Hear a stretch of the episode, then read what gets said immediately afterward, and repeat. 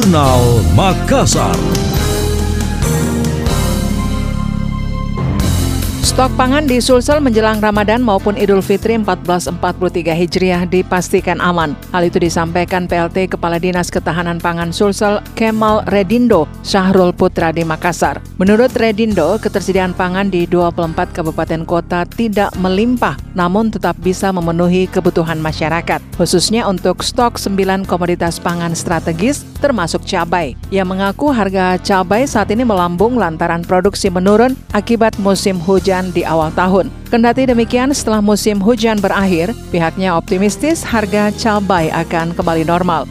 Kebetulan yang di saya itu sembilan bahan pangan yang pokok ketersediaannya terjamin. Kecuali memang kalau kita bicara gula dan minyak goreng. Oleh karena itu kalau kita bicara pangan yang lainnya yaitu beras, cabai, dan kedelai dan lain-lain itu terjamin.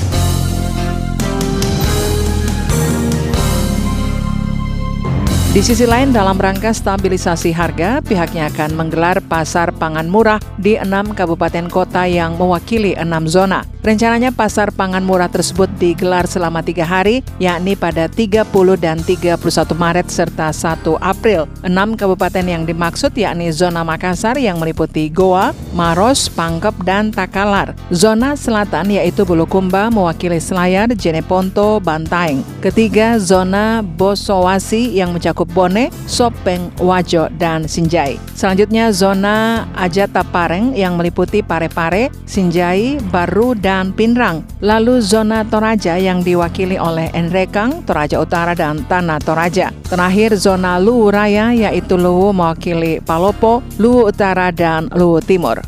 Anda masih mendengarkan Jurnal Makassar dari Radio Smart FM. Pemprov Sulsel melalui Dinas Perdagangan menjamin tidak akan terjadi kelangkaan sembako menjelang Ramadan maupun Idul Fitri tahun ini. Komitmen tersebut ditunjukkan dengan menggelar rapat koordinasi bersama stakeholder terkait, mulai dari Bulog, KPPU, hingga pihak kepolisian dan OPD berwenang. Kepala Dinas Perdagangan Sulsel Ashari Faksiri Raja Milo mengatakan, dari rapat itu pihaknya dapat mengambil langkah taktis untuk menjaga stabilisasi harga sembako. Berdasarkan laporan yang ada, stok gula pasir sempat berkurang, namun berkat intervensi Bulog, gula pasir kembali tersedia di Sulsel dengan jumlah 2.000 ton atau setara 22 juta kilogram. Tidak sampai di situ, Ashari menuturkan tahun ini pihaknya tetap akan melaksanakan operasi pasar di 24 kabupaten kota.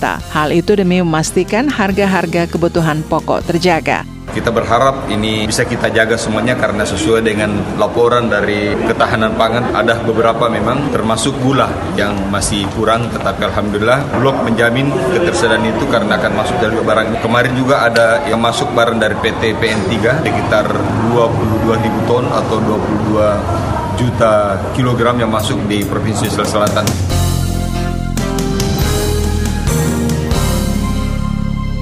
Dalam rapat itu pihaknya juga masih membahas terkait minyak goreng, utamanya minyak curah. Ashari menyebut pihaknya akan kembali memanggil distributor untuk nantinya menyediakan stok minyak curah di pasar tradisional.